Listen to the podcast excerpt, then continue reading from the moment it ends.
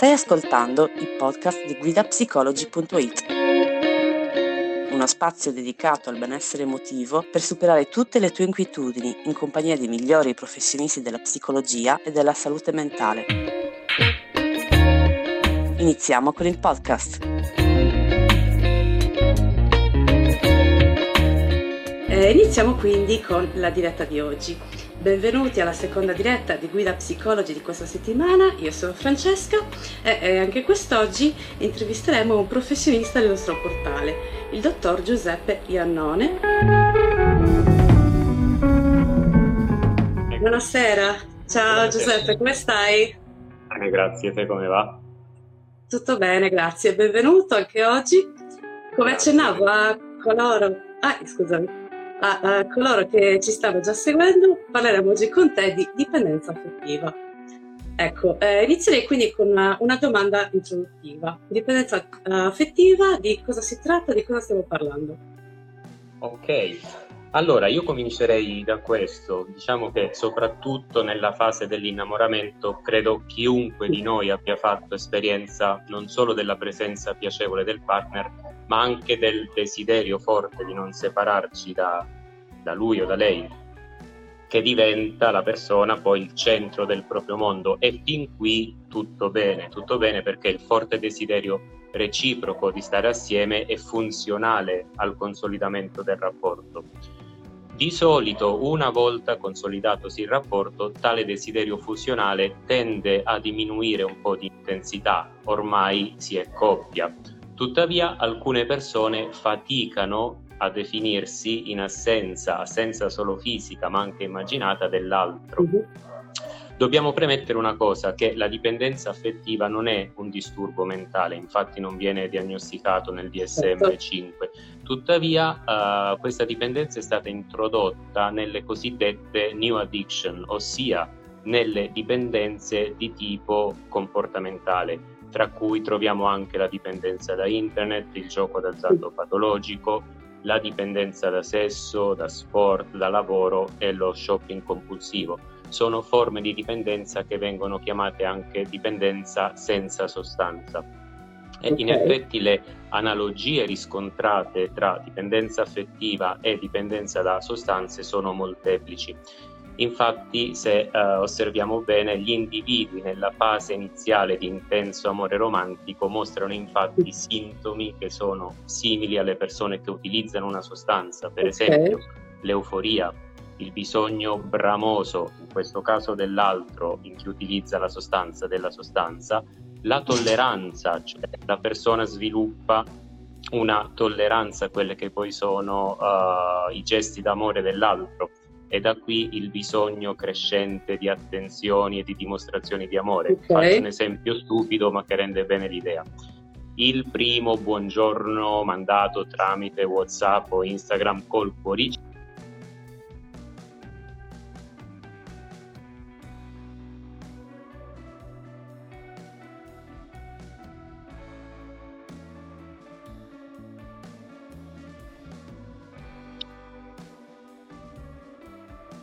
l'astinenza e la, la ricaduta.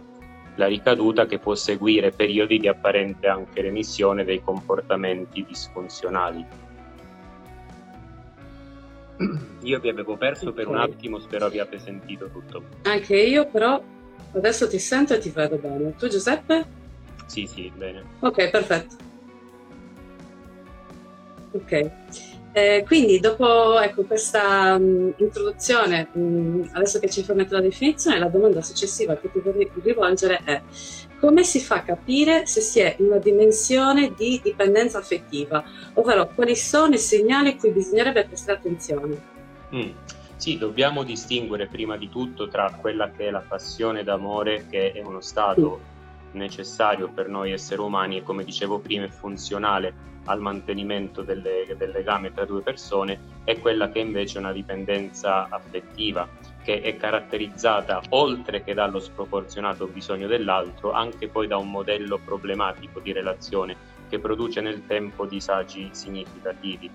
Uh, per esempio l'amore romantico noi sappiamo essere uh-huh. funzionale alla uh, riproduzione umane, umana e ha delle caratteristiche determinate quali l'attenzione focalizzata sul proprio partner, la riorganizzazione delle priorità, quindi massima priorità okay. viene data al proprio partner a scapito poi di altri, altri progetti, altre forme di alterità, un aumento dell'energia, sensazioni di, di euforia, sbalzi d'umore, un elevato, più elevato desiderio sessuale, si arriva addirittura anche alla possessività sessuale, ma fin qui tutto bene.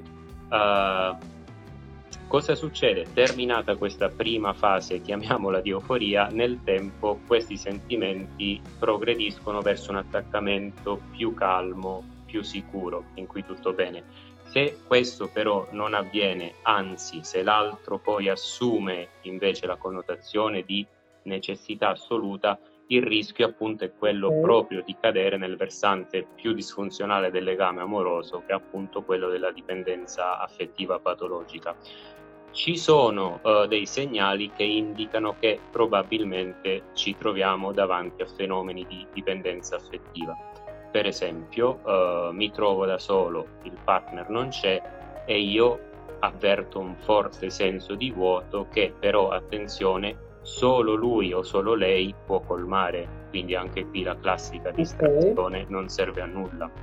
Uh, il bisogno dell'altro si, si, trasforma appunto da desiderio per l'altro a un bisogno che spesso ha un sapore ossessivo e da qui nascono anche tutte quelle condotte di controllo sul partner a distanza piuttosto che di stalkeraggio. La quantità di tempo che spendiamo per questa relazione diventa davvero eccessiva e la quantità okay. di tempo, io intendo sia la quantità di tempo che trascorriamo col partner, ma anche quella che trascorriamo in sua assenza, per esempio fantasticando su progetti in comune, uh, o piuttosto andando sulla sua pagina Instagram, Facebook, uh, su, seguo le sue storie, guardo le sue foto, eccetera, eccetera. E la quantità di tempo può essere così eccessiva poi da causare anche una riduzione significativa di tempo che noi potremmo dedicare non solo alle attività sociali, ma addirittura alle attività professionali non è raro sentire di eh, ragazzi molto giovani che non passano gli esami, per esempio all'università, ah perché? Perché penso a lui, penso a lei, ma anche tra gli adulti, per esempio, che non riescono più a performare come prima sul lavoro perché hanno appunto uh, la testa tra le nuvole.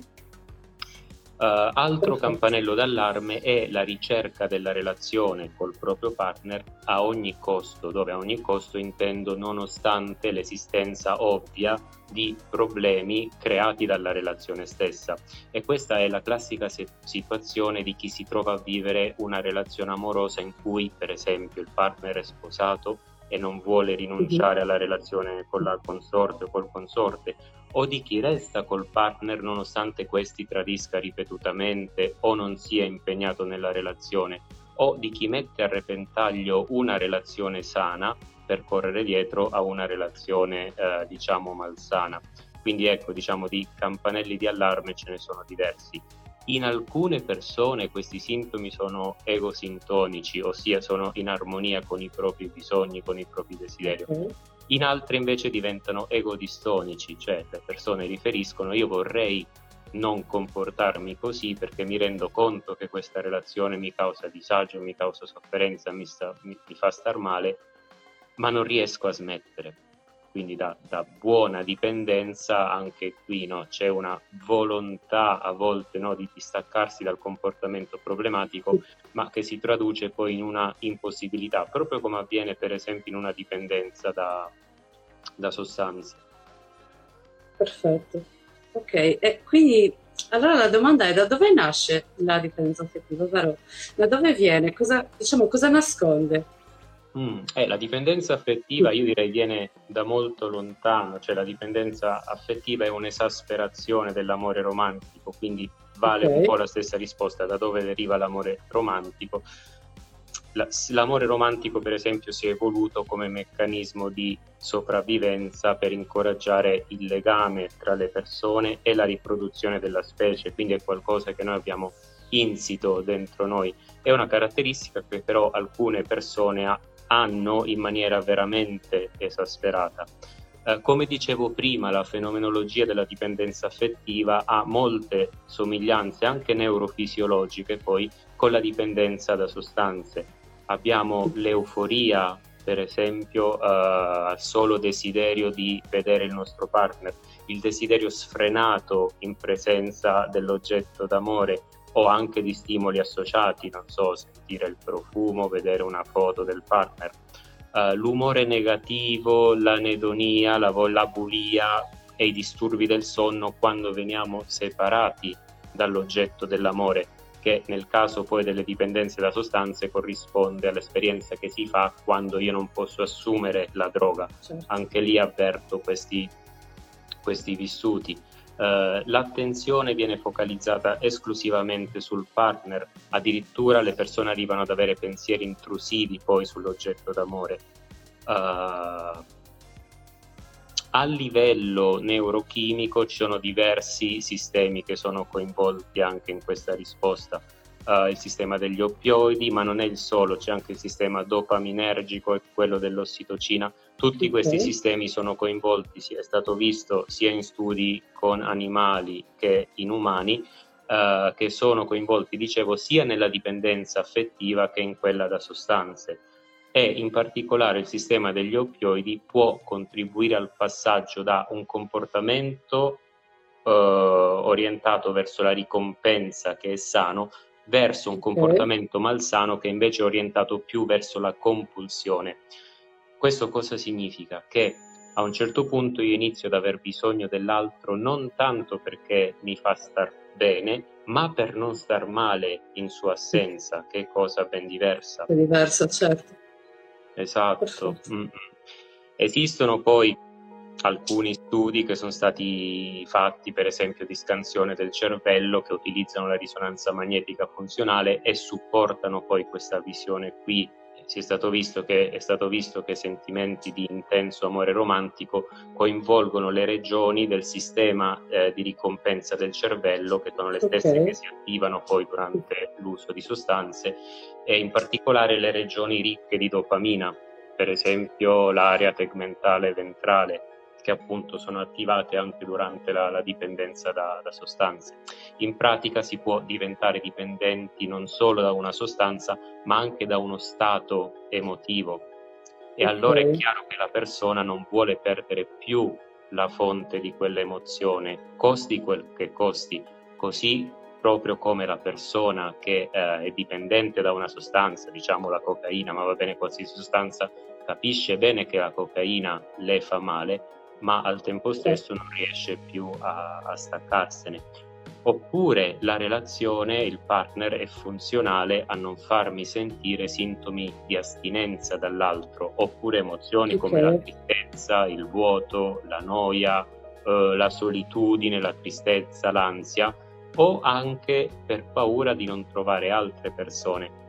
E quest'ultimo fenomeno è più prevalente nelle persone che sono più in avanti con l'età, cioè finisce una storia a 20 anni, bom, poco male, va bene, la vita va avanti, ho ancora tanto da essere, diciamo, diverso è per esempio un matrimonio che termina dopo 40 anni all'età di certo. 60 anni, ecco lì la paura di non essere più in grado di, di, di, di rimettersi in gioco, di non, non, poter piacere, è chiaro che va ad esacerbare alcuni vissuti di dipendenza uh, affettiva.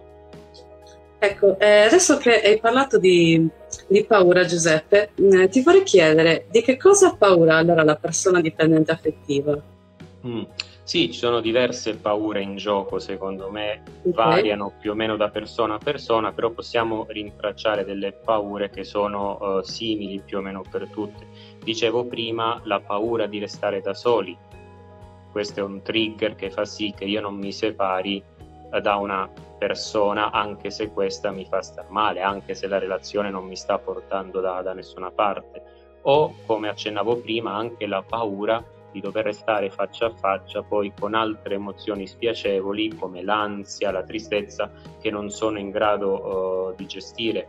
Mi vengono in mente qui persone che soffrono per esempio di un disturbo d'ansia da separazione o di un disturbo depressivo, un disturbo di panico o una fobia e che hanno sempre bisogno di qualcuno al loro fianco che possa essere loro di aiuto, di supporto. Okay. Questo avviene perché in genere le persone che soffrono di dipendenza affettiva tendono comunque a percepirsi come deboli, come incapaci e a percepire il mondo come pericoloso, oppure faticano ad avere una propria identità in assenza di un altro che lo riconosca.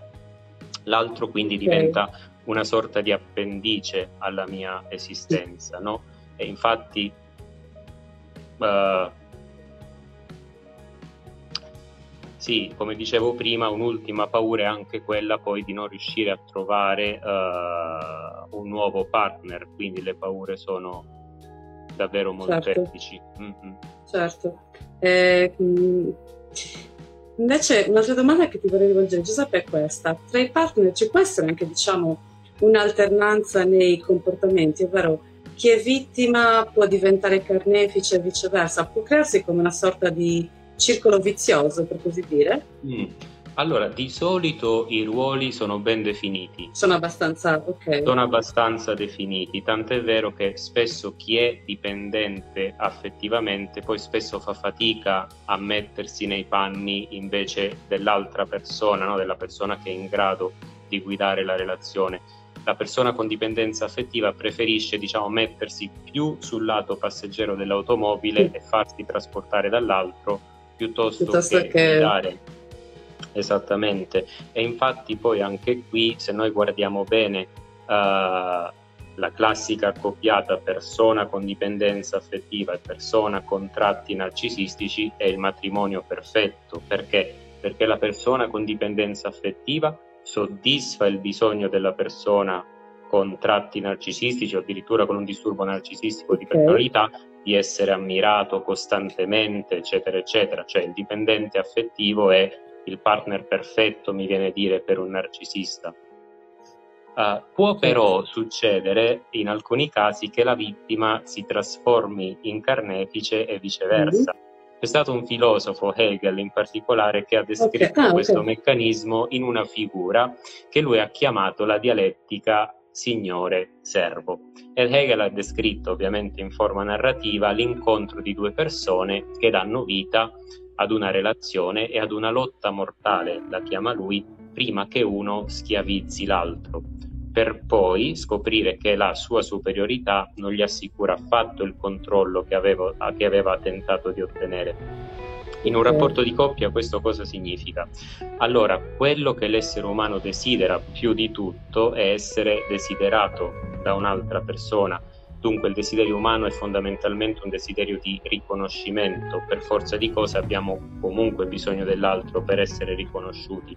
Come dicevo però, fin dal primo momento della storia si creano due figure, Uh, okay. La prima è quella del Signore, la seconda è quella del servo e la prima figura spesso o sempre si impone sul secondo negandolo di fatto e non riconoscendo il suo desiderio.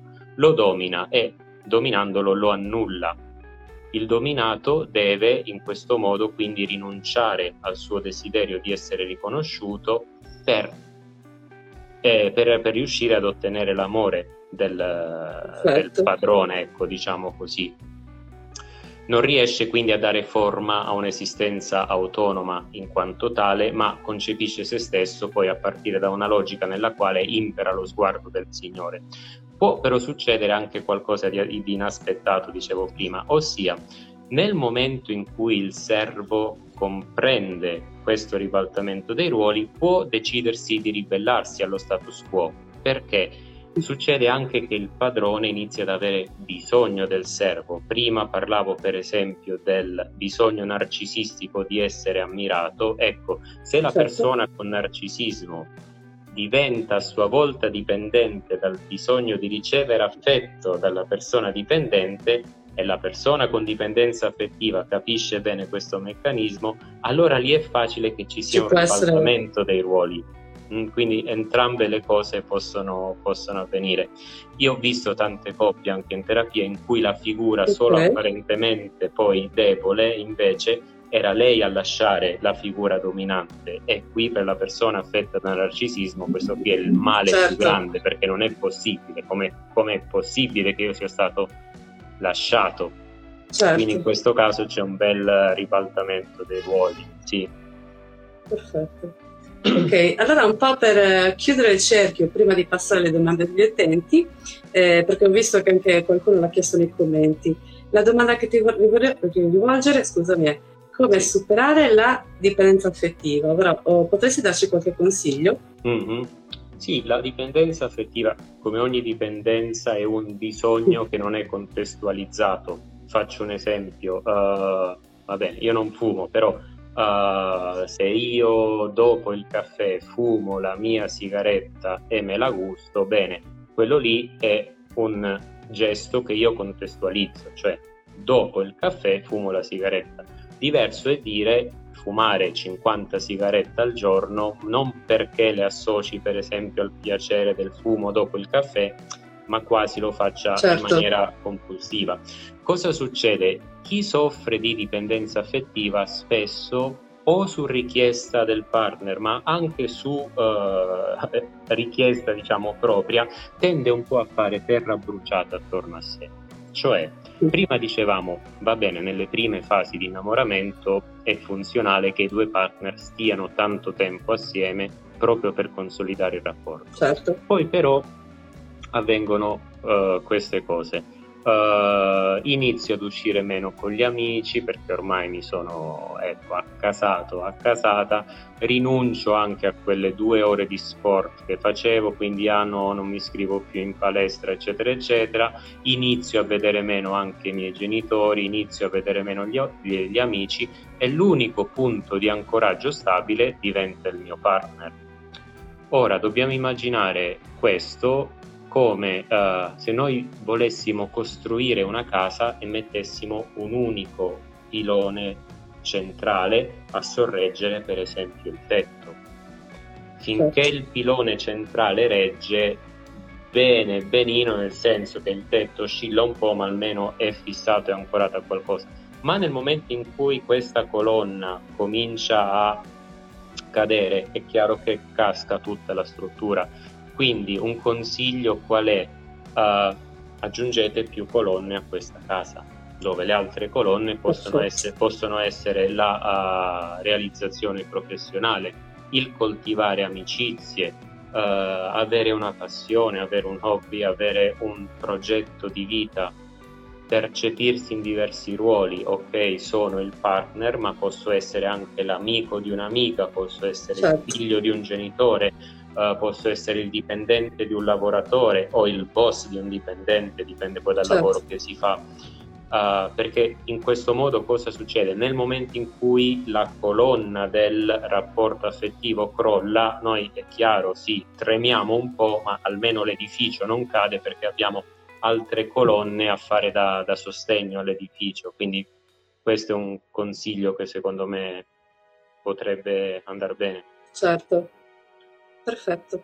Eh, passiamo invece adesso alle ultime due domande che sono le domande degli utenti. Sì. Abbiamo Jessica che ci chiede come faccio a combattere la forte ansia da separazione e abbandono nei confronti del mio partner? Mm-hmm. Sì, come dicevo prima, l'ansia da separazione, l'ansia da separazione, questo sì, questo è un disturbo uh, mentale okay. che rientra poi nella categoria dei disturbi d'ansia ed è in genere il disturbo d'ansia che compare prima rispetto a tutti gli altri, compare già in tenera età, iniziano a soffrire già i bambini che per esempio devono separarsi dalle figure di, di riferimento dei genitori. Anche qui direi a Jessica è dobbiamo vedere cosa si nasconde questo bisogno di dipendenza dall'altro, se quello che ho detto finora per esempio può fare al caso di Jessica, allora Jessica ha solo questa persona sulla quale sintonizzarsi, ha anche degli amici, ha un lavoro soddisfacente e se no cosa può fare Jessica affinché possa iniziare ecco, a costruire delle extra certo. colonne che possano fare da sostegno appunto al tetto della casa. Perfetto. Abbiamo poi invece la domanda di Alessandra che ci chiede, una volta che è stata superata la dipendenza affettiva, come fare a non ricaderci? Mm, sì, riprendo l'esempio delle colonne. Allora, se noi abbiamo aggiunto delle nuove colonne, è chiaro che il cemento sarà ancora fresco, quindi queste colonne non saranno ancora okay. super solide, sicuramente ci vuole tempo. Il discorso delle ricadute eh, è un un altro punto poi a favore dei teorici che sostengono le similitudini tra dipendenza affettiva e dipendenza da sostanze. Uh, direi all'utente in questo caso uh, non guardare alla ricaduta come un, a un oddio cosa mi sta succedendo, ma come a una fase uh, quasi necessaria, oserei dire, okay. della dipendenza stessa. Quindi le ricadute fanno comunque parte del processo di guarigione, quindi okay. non si stupisca l'utente, per esempio, se dopo un periodo di apparente remissione arrivi il momento dell'anno in cui, per esempio, il pensiero, non so, penso a un Natale, un Capodanno o una, il compleanno del partner in cui il pensiero va verso di lui o verso di lei in maniera più più consistente. Ripeto, uh, la ricaduta è soltanto una fase del processo di guarigione. Perfetto. Perfetto. Quindi insomma non spaventarsi, ma ecco, accettare anche... Assolutamente no. Perfetto. Ottimo Giuseppe, direi che siamo quasi giunti al termine della diretta di oggi. C'è qualcosa che vuoi aggiungere prima della chiusura su questo argomento? O... No, mi sa ci siamo detti tutti. Sì, Perfetto, sì, penso che abbiamo fornito tante informazioni. Allora, grazie mille per la tua collaborazione. Grazie a voi. È stato, è stato, un piacere poterti intervistare, ti auguro buona serata e alla prossima. Alla prossima, ciao. Ciao Giuseppe, ciao, buona serata. Speriamo che il podcast di oggi ti sia piaciuto. Ricorda che tutti questi temi sono disponibili sul nostro portale web guidapsicology.it. Inoltre puoi vedere il video completo sull'Instagram TV di Guida Psicology. Al prossimo podcast!